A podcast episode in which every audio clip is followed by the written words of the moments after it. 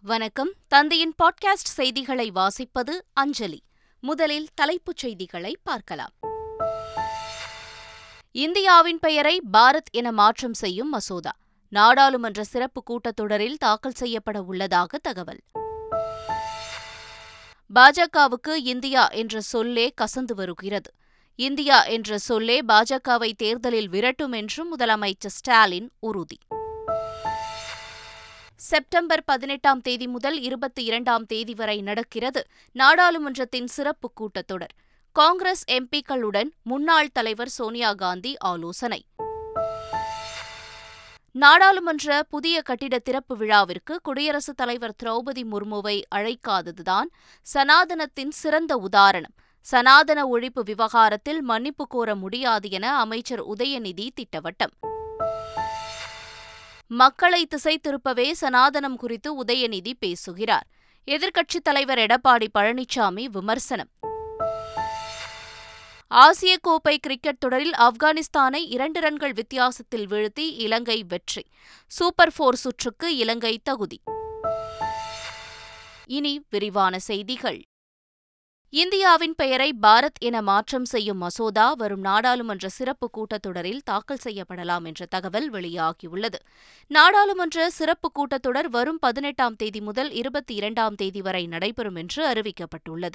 இதில் ஒரே நாடு ஒரே தேர்தல் மற்றும் இந்தியாவின் பெயரை பாரத் என மாற்றம் செய்யும் வகையிலான மசோதா தாக்கல் செய்யப்படலாம் என்ற தகவல் வெளியாகியுள்ளது.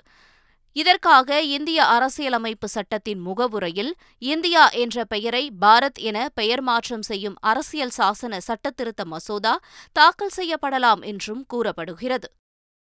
பாஜக ஆட்சியை வீழ்த்தும் கூட்டணிக்கு இந்தியா என்று பெயர் சூட்டியதிலிருந்து பாஜகவிற்கு இந்தியா என்ற சொல்லே கசந்து வருகிறது என்று முதலமைச்சர் ஸ்டாலின் தெரிவித்துள்ளார். இந்தியாவை வளர்ச்சிமிகு இந்தியாவாக மாற்றப் போகிறோம் என்று சொல்லி ஆட்சிக்கு வந்த பிரதமர் நரேந்திர மோடி ஒன்பது ஆண்டுகளுக்கு பிறகு இந்தியா என்ற பெயரை மட்டும்தான் மாற்ற முடிந்திருக்கிறது என்று முதலமைச்சர் ஸ்டாலின் தமது டுவிட்டர் பதிவில் குறிப்பிட்டுள்ளார். அரண்டவர் கண்ணுக்கு இருண்டதெல்லாம் பேய் என்பதைப் போல இந்தியா என்ற சொல்லே பாஜகவை மிரட்டுகிறது என்றும் தேர்தலில் இந்தியா என்ற சொல்லே பாஜகவை விரட்டும் என்றும் முதலமைச்சர் ஸ்டாலின் அப்பதிவில் தெரிவித்திருக்கிறார். பாரத் ஜோடோ என்ற பெயரில் யாத்திரை நடத்தும் காங்கிரஸ் பாரத் மாதா கி ஜே என்ற முழக்கத்தை வெறுப்பது ஏன் என பாஜக தேசிய தலைவர் ஜே பி நட்டா கேள்வி எழுப்பியுள்ளார். ஜி டுவெண்டி தலைவர்களுக்கான விருந்து அழைப்பிதழில் பாரத குடியரசுத் தலைவர் என குறிப்பிடப்பட்டிருந்தது. இதுகுறித்து கருத்து தெரிவித்த காங்கிரஸ் கட்சியின் பொதுச் செயலாளர் ஜெயராம் ரமேஷ் மாநிலங்களின் ஒன்றியம் இந்தியா என்பதும் தற்போது தாக்குதலுக்கு உள்ளாகியிருப்பதாக கூறியிருந்தார். இதற்கு பதிலளிக்கும் வகையில் அறிக்கை வெளியிட்ட பாஜக தேசிய தலைவர் ஜே பி நட்டா பாரத் ஜோடோ என்ற பெயரில் யாத்திரை நடத்தும் காங்கிரஸ் பாரத் மாதா கி ஜே என்ற முழக்கத்தை வெறுப்பது ஏன் என்றும் கேள்வி எழுப்பியுள்ளார். ஒரே இந்தியா ஒரே தேர்தல் கொண்டு வருவதில் நடைமுறை சிக்கல்கள் உள்ளன என்று திமுக மக்களவை குழு தலைவர் டி ஆர் பாலு கூறியுள்ளார். பிரதமர் நரேந்திர மோடி இந்தியாவின் பெயரைத்தான் மாற்ற முயற்சி மேற்கொண்டு வருவதாக நாடாளுமன்ற உறுப்பினர் தயாநிதி மாறன் விமர்சித்துள்ளார். முன்னாள் முதலமைச்சர் கருணாநிதியின் நூற்றாண்டு விழாவை முன்னிட்டு சென்னை புளியந்தோப்பில் விளையாட்டு வீரர்களுக்கு உபகரணங்கள் வழங்கும் நிகழ்ச்சியில் கலந்து கொண்டு பேசிய அவர் பிரதமர் மோடி வந்தால் இந்தியாவை மாற்றுவார் என்று கூறி வந்த நிலையில் நாட்டின் பெயரைத்தான் பாரத் என்று மாற்ற முயற்சி செய்து வருகிறார் என்றும் கூறினார். இந்தியாவின் பெயரை பாரத் என மாற்றவுள்ள மத்திய அரசின் முடிவுக்கு இந்திய கிரிக்கெட் அணியின் முன்னாள் வீரர் வீரேந்திர ஷெவாக் ஆதரவு தெரிவித்துள்ளார். இந்தியா என்பது ஆங்கிலேயர்கள் வழங்கிய பெயர் என்றும் பாரத் என்ற உண்மையான பெயரான அதிகாரப்பூர்வமாக திரும்பப் பெற நீண்ட காலம் ஆகிவிட்டதாகவும் வீரேந்திர ஷேவாக் சமூக வலைதள பதிவில் குறிப்பிட்டுள்ளார். பாரத் என்ற பெயருக்கு எதிர்ப்பு தெரிவித்து நடிகர் விஷ்ணு விஷால் எக்ஸ் ட்விட்டரில் கருத்து பதிவிட்டுள்ளார். அதில் திடீரென ஏன் இந்தியா என்ற பெயரை துறக்க வேண்டும் நாட்டின் பெயரை மாற்றுவது எப்படி பொருளாதார வளர்ச்சி முன்னேற்றத்திற்கு உதவும் என்று விமர்சித்துள்ளார். இத்தனை வருடங்களில் இந்தியா என்ற பெயர் உங்களுக்கு பெருமை சேர்க்கவில்லையா? என்று கேள்வி எழுப்பிய அவர் பாரத் என பெயர் மாற்றத்திற்கு வலியுறுத்திய முன்னாள் இந்திய கிரிக்கெட் வீரர் ஷேவாகையும் டாக் செய்துள்ளார். இந்திய வரலாற்றிலேயே முதல் முறையாக எந்தவொரு செயல் திட்டமும் இல்லாமல் நாடாளுமன்ற சிறப்பு கூட்டம் நடைபெறவுள்ளதாக திமுக எம்பி டி ஆர் பாலு தெரிவித்திருக்கிறார். காங்கிரஸ் தேசிய தலைவர் மல்லிகார்ஜுன கார்கே தலைமையில் இந்தியா கூட்டணியின் மக்களவை மாநிலங்களவை குழு தலைவர்களின் சிறப்பு ஆலோசனைக் கூட்டம் டெல்லியில் நடைபெற்றது. இந்த கூட்டத்தை தொடர்ந்து திமுக எம்பிக்கள் டி ஆர் பாலு திருச்சி சிவா ஆகியோர் கூட்டாக செய்தியாளர்களை சந்தித்தனர். அப்போது பல்வேறு விஷயங்கள் குறித்து ஆலோசித்ததாக தெரிவித்தனர்.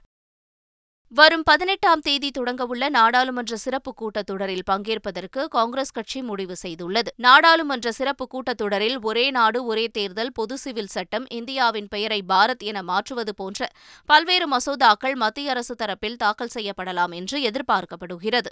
இந்நிலையில் கூட்டத்தொடரை முன்னெடுத்து செல்வது தொடர்பாக டெல்லியில் காங்கிரஸ் மூத்த தலைவர் சோனியா காந்தி இல்லத்தில் முக்கிய ஆலோசனைக் கூட்டம் நடைபெற்றது.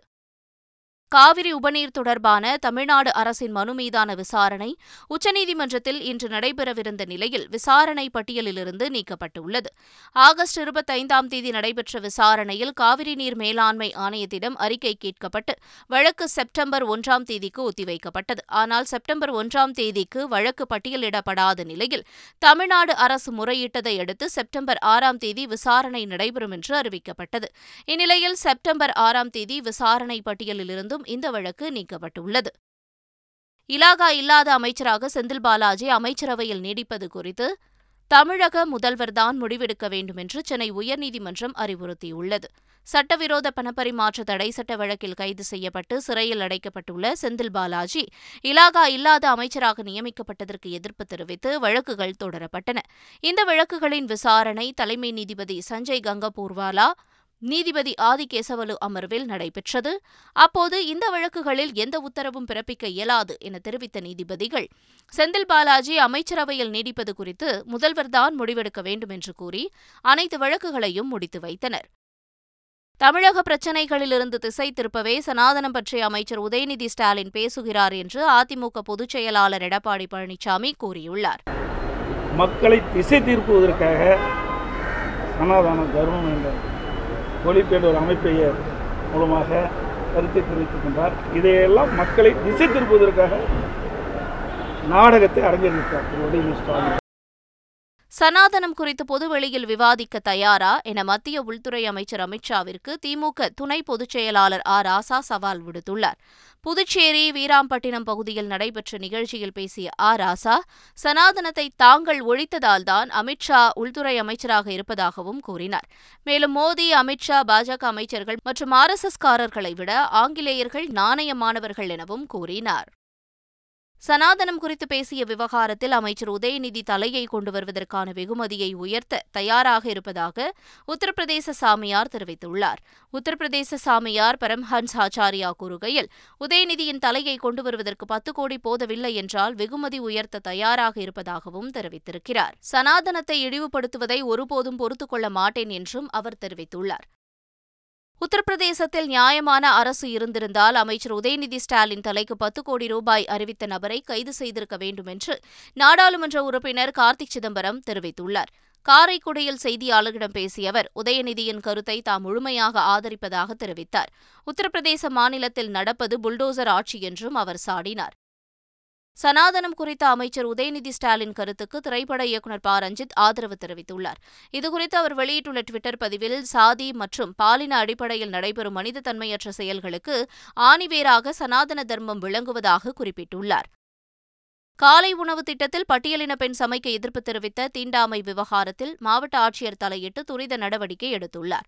கரூர் மாவட்டம் வேலஞ்செட்டியூர் ஊராட்சி ஒன்றிய தொடக்கப்பள்ளியில் முதலமைச்சர் காலை உணவு திட்டத்திற்காக சுமதி என்ற பெண் சமையலராக பணியமர்த்தப்பட்டுள்ளார். பட்டியலின சமூகத்தை சார்ந்த அவர் சமைக்கும் உணவை தங்கள் குழந்தைகள் சாப்பிட மாட்டார்கள் என்று சிலர் எதிர்ப்பு தெரிவித்ததாக கூறப்படுகிறது. நேரில் ஆய்வு செய்த ஆட்சியர் பிரபு சங்கர் மாணவர்களின் பெற்றோருடன் பேச்சுவார்த்தை நடத்தினார். அப்போது ஆட்சியர் முன்னிலையிலேயே பட்டியலின பெண் சமைத்து எதிர்ப்பு தெரிவித்த பாலசுப்பிரமணியன் என்பவர் காவல் நிலையம் அழைத்து செல்லப்பட்டார். அங்கு பகிரங்க மன்னிப்பு கோரியதை அடுத்து அவர் மீது வழக்கு பதியாமல் விடுவிக்கப்பட்டார். பல்லடம் அருகே கொலை செய்யப்பட்ட ஒரே குடும்பத்தைச் சேர்ந்த நான்கு பேரின் உடல்களும் கள்ளக்கிணறு மயானத்தில் அடக்கம் செய்யப்பட்டது. திருப்பூர் மாவட்டம் கள்ளக்கிணறு பகுதியில் ஒரே குடும்பத்தைச் சேர்ந்த இரண்டு பெண்கள் உட்பட நான்கு பேர் கொடூரமாக வெட்டிக் கொல்லப்பட்டனர். நான்கு உடல்களையும் பிரேத பரிசோதனைக்கு பிறகு போலீசார் உறவினர்களிடம் ஒப்படைத்தனர். இதனையடுத்து கள்ளக்கிணறு மயானத்தில் உடல்கள் அடக்கம் செய்யப்பட்டன. பல்லடம் கொலை சம்பவத்தில் தலா இரண்டு லட்சம் ரூபாய்க்கான நிவாரணத் தொகையை உயிரிழந்தவர்களின் குடும்பத்தினருக்கு திருப்பூர் ஆட்சியர் நேரில் வழங்கினார். பல்லடம் கொலை வழக்கில் விரைந்து நடவடிக்கை எடுக்கவும் உயிரிழந்தவர்களின் குடும்பத்தினருக்கு தலா இரண்டு லட்சம் ரூபாய் நிவாரணம் வழங்கவும் முதலமைச்சர் மு ஸ்டாலின் உத்தரவிட்டிருந்தார். இதற்கான காசோலையை உயிரிழந்தவர்களின் குடும்பத்தினருக்கு நேரில் வழங்கிய ஆட்சியர் கிறிஸ்துராஜ் அவர்களுக்கு ஆறுதல் தெரிவித்தார். பல்லடம் கொலை வழக்கில் போலீசாரிடமிருந்து தப்பித்து ஓடிய கைதி நீர்த்தேக்க தொட்டியிலிருந்து கீழே குதித்ததில் கால் எலும்பு முறிந்தது. இந்த வழக்கில் திருச்சி மணப்பாறையைச் சேர்ந்த செல்லமுத்து என்பவரை போலீசார் கைது செய்தனர். கொலைக்கு பயன்படுத்திய ஆயுதங்களை தொட்டம்பட்டியில் உள்ள நீர்த்தேக்க தொட்டியின் மேல் வைத்திருப்பதாக கூறி போலீசாரை செல்லமுத்து அழைத்து சென்றுள்ளார். அப்போது போலீசாரை கீழே தள்ளிவிட்டு செல்லமுத்து தப்பியோடினார் திடீரென செல்லமுத்து நீர்த்தேக்க தொட்டியிலிருந்து கீழே குதித்ததால் அவரது கால் எலும்பு முறிந்தது. இதனையடுத்து செல்லமுத்து கோவை அரசு மருத்துவமனையில் அனுமதிக்கப்பட்டார். கலைஞர் நூற்றாண்டு விழாவை முன்னிட்டு சென்னை எழும்பூர் அருங்காட்சியகத்தில் மறைந்த முன்னாள் திமுக தலைவர் கருணாநிதி முதலமைச்சராக இருந்தபோது பெற்ற நினைவு பரிசுகள் மற்றும் புகைப்பட கண்காட்சி நடைபெற்றது. தமிழ்நாடு அருங்காட்சியகங்கள் துறை சார்பில் ஏற்பாடு செய்யப்பட்ட கண்காட்சியை அமைச்சர் சுவாமிநாதன் தொடங்கி வைத்தார். இதில் முன்னாள் முதலமைச்சர் கருணாநிதி வாழ்க்கை வரலாறு புகைப்படங்கள் இடம்பெற்றன. பின்னர் பேசிய அமைச்சர் ஒரு மாதம் நடைபெறும் இக்கண்காட்சியை இலவசமாக பொதுமக்கள் காணலாம் என்றும் தெரிவித்தார். சந்திரயான் மூன்று விண்கலத்தின் சரித்திர வெற்றியை கொண்டாடும் விதமாக இந்திய அரசின் சார்பில் வினாடி வினா போட்டி அறிவிக்கப்பட்டுள்ளது. ஆன்லைன் மூலமாக நடைபெறும் போட்டியில் வெற்றி பெறுவோருக்கு ஒரு லட்சம் ரூபாய் ரொக்கப்பரிசு வழங்கப்பட உள்ளது. முன்னூறு வினாடிகளில் பத்து கேள்விகளுக்கு போட்டியாளர்கள் பதிலளிக்க வேண்டும் என்று குறிப்பிடப்பட்டுள்ளது. இதற்காக ISRO quiz dot my government dot in என்ற இணையதள பக்கத்தில் போட்டியாளர்கள் விண்ணப்பிக்கலாம் என்றும் தெரிவிக்கப்பட்டுள்ளது. மேற்குவங்க ஆளுநர் மாளிகை முன்பு தர்ணா போராட்டத்தில் ஈடுபடுவேன் என்று அம்மாநில முதலமைச்சர் மமதா பானர்ஜி எச்சரித்துள்ளார். கொல்கத்தாவில் நடைபெற்ற நிகழ்ச்சி ஒன்றில் பங்கேற்று பேசிய அவர் கல்வித்துறை விவகாரங்களிலும் ஆளுநர் தலையிடுவதாக குற்றம் சாட்டினார். மேற்குவங்க சட்டப்பேரவையில் இயற்றப்பட்ட அனைத்து மசோதாக்களையும் ஆளுநர் நிறுத்தி வைத்திருப்பதாக சாடிய அவர் பல்கலைக்கழகங்களின் செயல்பாடுகளில் ஆளுநர் தொடர்ந்து தலையிடுவதாக குற்றம் சாட்டினார். முப்பத்தோரு ஆண்டுகளுக்கு பிறகு இயக்குநர் பாரதி ராஜாவும் இசையமைப்பாளர் இளையராஜாவும் இணைந்து பணியாற்ற உள்ளனர். இயக்குநர் சுசீந்திரன் தயாரிப்பில் இயக்குநராக அறிமுகமாகும் மனோஜ் பாரதி ராஜா இயக்கத்தில். பாரதி ராஜா நடிப்பில் உருவாகும் மார்கழி திங்கள் படத்திற்காக இளையராஜா இசையில் பாடல் பதிவு செய்யப்பட்டது. பாரதி ராஜாவும் இளையராஜாவும் கடைசியாக இணைந்து பணியாற்றியது நாடோடி தென்றல் படத்தில்தான் என்பது குறிப்பிடத்தக்கது. தங்கர் பச்சான் இயக்கத்தில் வெளியான கருமேகங்கள் கலைகின்றன படத்தை பாமக தலைவர் அன்புமணி ராமதாஸ் வெகுவாக பாராட்டியுள்ளார். இதுகுறித்து தனது எக்ஸ் வலைதள பக்கத்தில் பதிவிட்டுள்ள அவர் தற்போது வெளியாகும் படங்களில் வன்முறை ஆபாசம் நிறைந்துள்ள நிலையில் இப்படம் குடும்ப உறவுகளின் மகிமை பாசம் கலாச்சாரம் குறித்து பேசுவதாக தெரிவித்துள்ளார். சீனாவில் நடைபெறவுள்ள இருபத்தி மூன்று வயது உட்பட்டோருக்கான கால்பந்து போட்டியில் இந்திய அணியின் கேப்டனாக தமிழகத்தைச் சேர்ந்த சிவசக்தி நாராயணன் தேர்ந்தெடுக்கப்பட்டுள்ளார். இவர் சிவகங்கை மாவட்டம் காரைக்குடி அருகே உள்ள கண்டனூரைச் சேர்ந்தவர் ஆவார். சிறுவயதிலேயே தந்தையை இழந்த இவர் கால்பந்து விளையாட்டில் மிகுந்த ஆர்வத்துடன் இருந்துள்ளார். இதனை கண்டறிந்த ராமன் விஜயன் என்ற பயிற்சியாளர் நோபல் அகாடமி என்ற நிறுவனத்தின் மூலம் சிறந்த கால்பந்து வீரராக இவரை உருவாக்கியுள்ளார். உலகக்கோப்பைக்கான நியூசிலாந்து கிரிக்கெட் அணியில் கேன் வில்லியம்சன் இடம்பெறுவார் என்று அறிவிக்கப்பட்டுள்ளது. இந்த ஆண்டு ஐபிஎல் தொடரின் முதல் போட்டியின் போது காயமடைந்த நியூசிலாந்து கேப்டன் கேன் வில்லியம்சன் அதிலிருந்து மீண்டு வருகிறார். இன்னும் முழுமையாக குணமடையாததால் அவர் ஒருநாள் உலகக்கோப்பை தொடரில் விளையாடுவாரா என்ற சந்தேகம் நிலவி வந்தது. இந்நிலையில் உலகக்கோப்பைக்கான நியூசிலாந்தின் பதினைந்து பேர் கொண்ட அணியில் வில்லியம்சன் இடம்பெறுவார் என்று நியூசிலாந்து கிரிக்கெட் வாரியம் அறிவித்துள்ளது. ஆசிய கோப்பை தொடரில் ஆப்கானிஸ்தானை வீழ்த்திய இலங்கை அணி சூப்பர் போர் சுற்றுக்கு தகுதி பெற்றுள்ளது. ஆசிய கோப்பை கிரிக்கெட் தொடரின் குரூப் பி சுற்று ஆட்டத்தில் ஆப்கானிஸ்தான் இலங்கை அணிகள் மோதின முதலில் பேட் செய்த இலங்கை இருநூற்று தொன்னூற்றோரு ரன்கள் எடுத்தது. இதனையடுத்து முப்பத்தி ஏழு புள்ளி ஒரு ஓவர்களில் இலக்கை எட்டினால் சூப்பர் போர் சுற்றுக்கு முன்னேறலாம் என்ற சூழலில் ஆப்கானிஸ்தான் களமிறங்கியது. அந்த அணியின் வீரர் ஷாஹிதி ஐம்பத்து ஒன்பது ரன்களும் முகமது நபி முப்பத்தி இரண்டு பந்துகளில் அறுபத்தைந்து ரன்களும் எடுத்தனர். இறுதியில் ரஷித் கானும் சத்ரனும் அதிரடி காட்டினர். இதனால் ஒரு பந்தில் மூன்று ரன்கள் எடுத்தால் ஆப்கானிஸ்தான் சூப்பர் போர் சுற்றுக்கு தகுதி பெறலாம் என்ற நிலை ஏற்பட்டது. ஆனால் அந்த பந்தில் முஜிப் உர் ரஹ்மான் ஆட்டமிழந்ததால் இலங்கை சூப்பர் போர் சுற்றுக்கு முன்னேறியது. அதே ஓவரில் ஃபசல் ஹக் பாருக்கியும் ஆட்டமிழக்க ஆப்கானிஸ்தான் இருநூற்று எண்பத்து ஒன்பது ரன்களுக்கு ஆல் அவுட் ஆனது. இதன் மூலம் இலங்கை இரண்டு விக்கெட் வித்தியாசத்தில் வெற்றி பெற்றது. மீண்டும் தலைப்புச் செய்திகள். இந்தியாவின் பெயரை பாரத் என மாற்றம் செய்யும் மசோதா. நாடாளுமன்ற சிறப்பு கூட்டத்தொடரில் தாக்கல் செய்யப்பட உள்ளதாக தகவல்.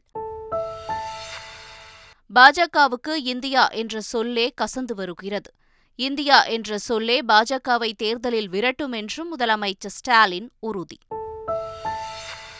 செப்டம்பர் பதினெட்டாம் தேதி முதல் இருபத்தி இரண்டாம் தேதி வரை நடக்கிறது நாடாளுமன்றத்தின் சிறப்பு கூட்டத்தொடர். காங்கிரஸ் எம்பிக்களுடன் முன்னாள் தலைவர் சோனியா காந்தி ஆலோசனை. நாடாளுமன்ற புதிய கட்டிட திறப்பு விழாவிற்கு குடியரசுத் தலைவர் திரௌபதி முர்முவை அழைக்காததுதான் சனாதனத்தின் சிறந்த உதாரணம். சனாதன ஒழிப்பு விவகாரத்தில் மன்னிப்பு கோர முடியாது என அமைச்சர் உதயநிதி திட்டவட்டம். மக்களை திசை திருப்பவே சனாதனம் குறித்து உதயநிதி பேசுகிறார். எதிர்க்கட்சித் தலைவர் எடப்பாடி பழனிசாமி விமர்சனம். ஆசிய கோப்பை கிரிக்கெட் தொடரில் ஆப்கானிஸ்தானை இரண்டு ரன்கள் வித்தியாசத்தில் வீழ்த்தி இலங்கை வெற்றி. சூப்பர் போர் சுற்றுக்கு இலங்கை தகுதி. இத்துடன் பாட்காஸ்ட் செய்திகள் நிறைவடைகின்றன. வணக்கம்.